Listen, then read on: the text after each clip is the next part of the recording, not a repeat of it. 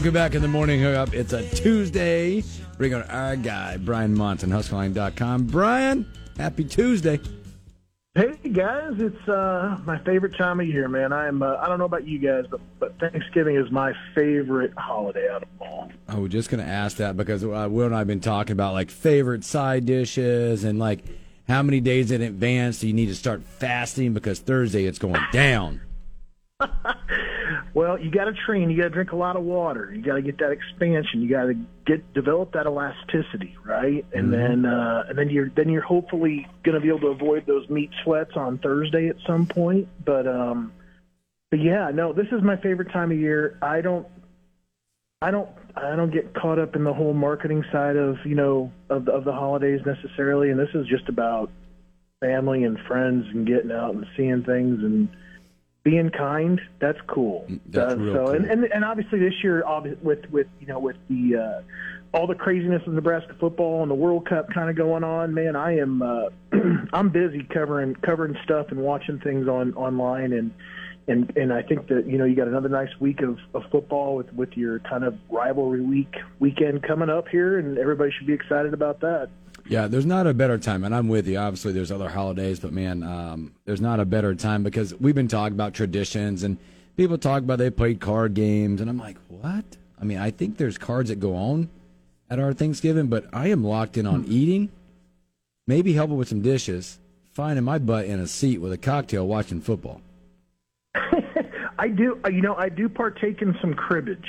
Okay. Uh, my my my father-in-law is a is an expert cribbage player, and there are not a lot of folks south of the Red River that that either know cribbage, pitch, euchre, uh, sheep's head, um, all the games that I think that, that as Midwesterners, you know, we have to kind of find ourselves doing as we're doing a lot more stuff inside during the during the colder parts of the year.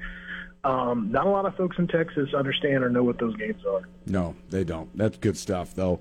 Uh, Brian, go back to last Saturday a little bit. Uh, another gut punch for Nebraska. Um, we sat there, and by the way, it was the second coldest game I've ever attended in my entire life uh, as a Husker Yeah. fan. Uh, when you're sitting there, crowd was really good. Um, you saw some sparks. The defense played good, and then all of a sudden, uh, did you have the same feeling? I mean, I'm sure you watched it uh, in the stadium right after fourth quarter. Like it wasn't that electric because it was cold. A lot of people had left at halftime because it was cold. Uh, but as soon as they scored and went 14 to nine, you're like, it's about to happen against Nebraska. Uh, uh, well, and that's my phone blew up.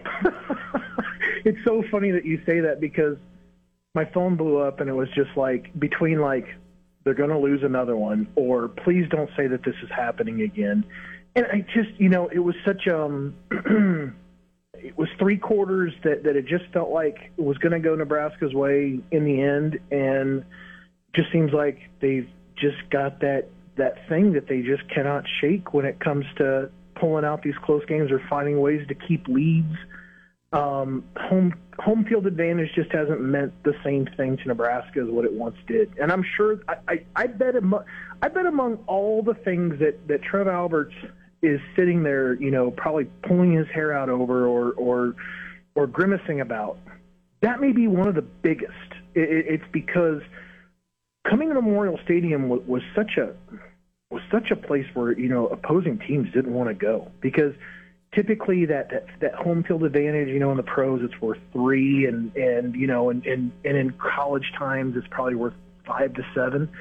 Back in the day it was probably worth ten or more you know to come into Memorial Stadium. That's just how daunting of a place it once was. And and I remember I remember being at you know the loss to, to Steve Emtman and and the Washington Huskies that night, and I didn't know if the sun was going to come up the next day, just because uh, lose, Nebraska losing at home just never happened. I was there the night, of course, with with Vince Young against Jamal Lord and Matt Herian. Um, Another one, you just just did not feel like the sun was going to come up the next day. So I think Nebraska fans have just in Nebraska in general has just kind of lost that edge in what in that edge of what playing in front of the in front of Husker Nation and 90,000 plus is supposed to bring you every single week. That's why that sellout streak is so important and so valuable is because you have the the best home field advantage in the country. Period. And, it just hasn't really it hasn't really yielded the type of on the field results I think and and and be able to leverage essentially that kind of advantage. Yeah, Brian, it's it's definitely one of the only things I think we have going for us right now is that sellout streak. We're talking to Brian Munson. I look at that game and I, I, again I look at the line play on both sides. You know, defense and offense, mostly offense. I just thought that old line. Uh, I thought they looked the worst all, all year long, and I know we don't like to really bag on guys, but if if they're just a little bit better, we win that game. I don't disagree. Uh, it, it, they seem to be very disjointed. Uh, they didn't seem to set protection right a number of times. Um, it, it, seems like as a as a group and as a team um, that they would uh, that they would be a little bit more um, uh, observant or understand, you know, what Casey Thompson has been through so far this season, what the drop off is from him to the next guy. I, just don't think in whips practices number one, that you you have an, an, an ability basically to kind of get two guys equally ready. Uh, I think you kind of have to put all your your eggs into a basket and and kind of you know hope and pray that that basically nothing nothing happens to where you have to go to the next guy. And I, I think essentially that's shown. Um, but I, I think beyond that too, I think there's been a maybe one thing that I, I, I don't understand why it's not happening, and I, maybe maybe Whip and and Coach Joseph have you know some sort of uh, understanding better than I do, but I've not seen any type of holding the running back in to chip anybody off of the edge, and I mm-hmm.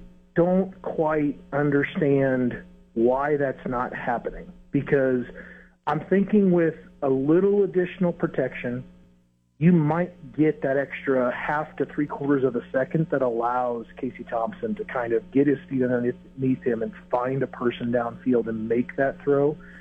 Uh, or or give the ability basically for him to have a lane open up and, and let him kind of pull it down and run it for five to seven yards or more. I, I just feel like there's been a there's been an aspect of of their protection in particular where they don't get into any type of additional, not even like max. It's just a guy that's going to chip and maybe go out to the flat and, and, and do like a flood route or something. I just don't feel like that's happened enough, and I don't I don't understand why. Yeah, it's uh, interesting. Something that I think is also interesting, maybe not give enough credit, is the job that Bill Busch has done uh, yeah. on the defensive side of the ball. Obviously, not equating to wins, but I firmly believe that that defense has played good enough to win three of the last four football games. When you look at I it, totally what, what is it like? 130 I, less yards, 10 less points, and, and, and I think they've done a really good job on the four, uh, at least three of them, maybe all four. But uh, I mean, the, some of the best running backs, like in the Big Ten. Yeah, yeah, and I felt like they did a good job against Michigan. I mean, I don't think they had much of a much of a chance against Michigan, being where where they were at and just being kind of simply outgunned. But they, they did a good job against it's Corum, right? The kid that yeah, tore his yep. knee the next week. Yep. Uh, did a good job against him, and and that's a tough back. I mean, he's the kind of guy that gets lost among the trees, and all of a sudden, when he emerges, he's at full speed and he's running past you. I mean, that's a that's a guy that was a Heisman Trophy uh, candidate right there. You know, mm-hmm. heading into heading into the game where he got hurt. But I, I'm with you. I felt like Wisconsin was very winnable. I felt like Illinois was winnable. Um, and I felt like Minnesota was winnable. I mean, I, I, I felt like between the breakdowns up front with the offensive line, and I felt like with some questionable offensive play calling, um, I felt like the defense did their part to allow the Nebraska to to allow Nebraska the opportunity to win. The offense just couldn't hold up their end of the bargain, and and and I felt like that was probably the most discouraging things. And I know Nebraska was obviously dealing with some injuries and at one point they were down to their third quarterback, you know, with both Purdy and Thompson being hurt. So um, I, I know that there's obviously some hidden things in there, and I'm definitely not trying to look past that or speak past that. I'm not, I'm not at all. But I think what, in terms of what the defense has had to do to give their give their team an opportunity to win, they've done it. We're talking to Brian Munson. Brian, I want to ask you about you know the coaching situation right now. Obviously, mm-hmm. Mickey is still a possibility, but after looking what's gone on these past few weeks, i you know, if you were a bookmaker, what odds would you put on on Mickey Joseph to to become the next head coach? Do you think it's you know good odds or bad odds? I'd have to say that they were on the bad side just because I, I know that no formal interview has taken place. Um, I think that Nebraska, you know, has had a chance to to see Mickey have some success where he's gone out and he's beat Indiana and he's beat Rutgers, and uh, I don't know if Nebraska is able to pull off either one of those two games following Oklahoma if they don't make the change at head coach or the change at defensive coordinator. So I'm giving credit where credit is due now. Um, but then you saw these other really close games that, that kind of, you know, kind of come and go. And, and, I just, maybe another observation. And, and again, I, I think what I've always said this, and, and I think I'll, I'll reiterate it. You know, this team kind of is what it is, but this team isn't last year's team, even in my opinion um, th- this this team is lacking, you know, some some some playmaking. This team is lacking. I think the offensive line has has maybe even possibly regressed, um, and and that's that's kind of difficult to understand. And and I, and I wished I had a better understanding or a better reasoning for for why it is that things like that are are happening to Nebraska but I would say absolutely that that's the case. I just don't feel like things have taken a step forward much there. And I know that with Prohaska going down again, that was a pretty clutch piece. And there's been kind of the ultimate moving guys around trying to find the right thing. But just don't feel like Nebraska went in there with the right combinations to kind of begin with. Prohaska was still knocking the rust off, trying to get past the physical and the mental side of that injury. I, I don't think I'd put the odds at very high right now with Mickey. I just I, I would be very, very interested to see what he could do as a head coach. Let me just make that clear too. I, I think with him, with some capable defensive coordinators and some other guys that, that love to recruit as much as he does, I'd be very interested to see what some, somebody like him could do. I'm just not sure that Trev Alberts is is going to be willing to take that type of risk because it, it, ultimately he's going to get judged on this hire. This is going to this mm-hmm. is going to come down to him, and this is what his but his tenure and what his you know time as Nebraska's AD is going to be judged by. Who who did he replace Scott Frost with, and what was their success after they made that change? Uh, but I think something else interesting, and you've been through this uh, as you've been doing this a long time, is the timing of whatever's announced, whether it's Coach Joseph or someone else, is the timing of this recruiting class and how it stays together. Yep. Because I, like we said, I said earlier this morning, I think we're third and goal right now in this process. You're third and goal. You got to come up with something because you're what at Friday. You're fourth and goal. You're the national championship, and you're on the and you're going for two to win it. Coming yep. up real quick. Uh, what is how does that that timeline is escalated? I mean, I hope if it's not Coach Joseph, that Coach Joseph is on the staff because you mentioned last week how critical it was that he's a part of this staff or whatever staff because of that class that he's helping put together, the connection with Coach Joseph. But whoever the new person is, if it's not Mickey, uh, talk about that timeline because you're running up against from the time being hired to December 5th. I think we can take a lot away after this weekend. If if the if nobody is named, let's say Saturday, Sunday, Monday. Mm-hmm. Let's just get through to Tuesday. If there are no announcements to take place, that tells me one of two things. Number one, that that coach is probably in conference championship week, or number two, potentially, he's you know still coaching professionally, you know, or, or they or they haven't gotten into a, a, the terms yet, quite yet, when it comes to being able to make that announcement. I, I think that they would have that done if if that coach is if that coach is available currently, like a Matt Rhule um, this is a great example. And one example that's really like that is, is Urban Meyer. But I, I think if you were if you were really looking at a guy that that, that wasn't actively coaching someplace, I think that you're going to have things in place going into basically Black Friday, and say we've got this deal sewn up. you know, we're going to make an announcement on Sunday. We'll do the, the basically we'll walk you out and give you the first glimpse of Nebraska's media on Monday, and then you're then you're going to work. Um, but if you don't hear that or see that by like Monday, Tuesday, chances are that coach is still coaching someplace in championship week. So I would kind of then, you know, want to look around a little bit more at what what that really means, who those coaches are. So, but then you start getting into into some expensive time. I'm writing a three and out right now about about the expensive the expense of each one of these weekends is starting to add up. You Mm-hmm. missed an official visit weekend with Quan- Quantrell Travis last weekend. You're going to miss potentially more time, you know, coming up here very very shortly with uh, other junior college kids that maybe aren't in the playoffs or won't won't be won't win this next weekend. You know, when it comes to the playoffs. And then you got transfer portal stuff opens up on December 5th. So your your kind of drop dead date is 12-4. You've really got to make an announcement on a hire by 12-4 that's that's really that date that I you, everybody's got to have circled on that on their calendar.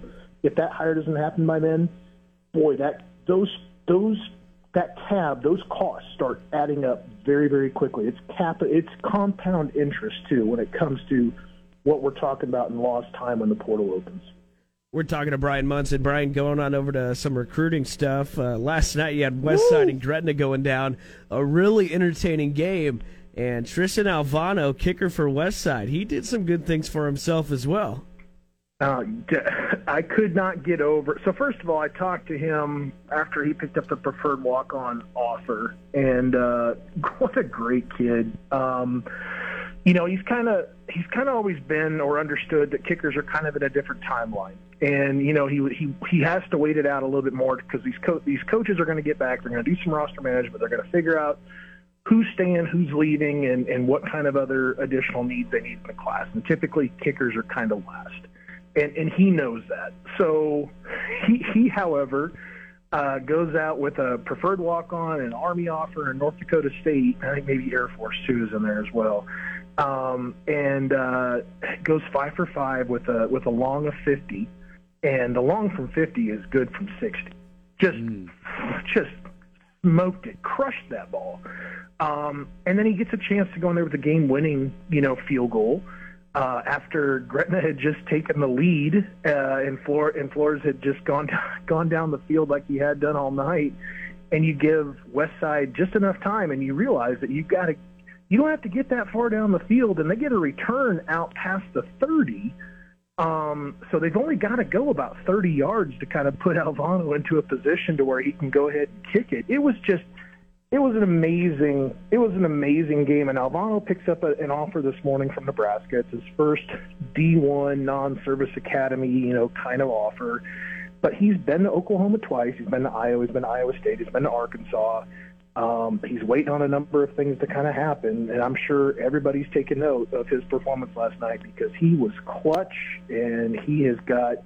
He was not only was he five for five up to 50, but he was eight for 10 on kickoffs with touchbacks, and some of those kickoffs were super deep into the end zone. And he and remember he's kicking off of the deck. He's not kicking off the one inch pad that you're allowed to in in in in high school football. So a lot of times guys have to make that adjustment. And when it goes to college football, and he won't have to. He's doing it the way that college guys are doing it right now, and he's kicking it 50 plus easy with accuracy. Pretty pretty pretty amazing. I could not believe what I was actually watching last night, either with Flores or with Alvano. Yeah, was- And and I'll tell you what, Rezach, the Rezach kids from West Side and and Benning all had great nights as well. It was a real real real entertaining game to watch. Yeah, it was pretty, really impressive, and they got the dub. Uh, something that was impressive was watching all the snow in Buffalo as they were in Detroit, uh, getting it done. I, I, I get why they did it. I understand why they did it, but it would have been a lot of fun to watch uh, that game take place in Buffalo. But we get it, the player and team safety and the fan safety and all that stuff they were dealing with. But they end up getting it done right? 31-23, still beat up out there, seven and three, and then uh, even better, uh, your morning will get kicked off coming up on a Thursday with the uh, Lions. I'm I'm very excited about that, obviously, and and uh, I, just feel like I'm still struggling to kind of figure out what this offensive identity is supposed to look like. I think ever since the loss to Miami, they've been kind of struggling to find their way. And I'm not 100% sure that Ken Dorsey even knows like what that offense is supposed to be. They they just have faded in the second half. Thank goodness they got an amazing field goal kicker. Um, you know, Bass is one of the best in the league. So uh, that's that's that's real that's really been really been huge. But I mean, there's there's simply a disconnect. They they did run the football very very well on Sunday.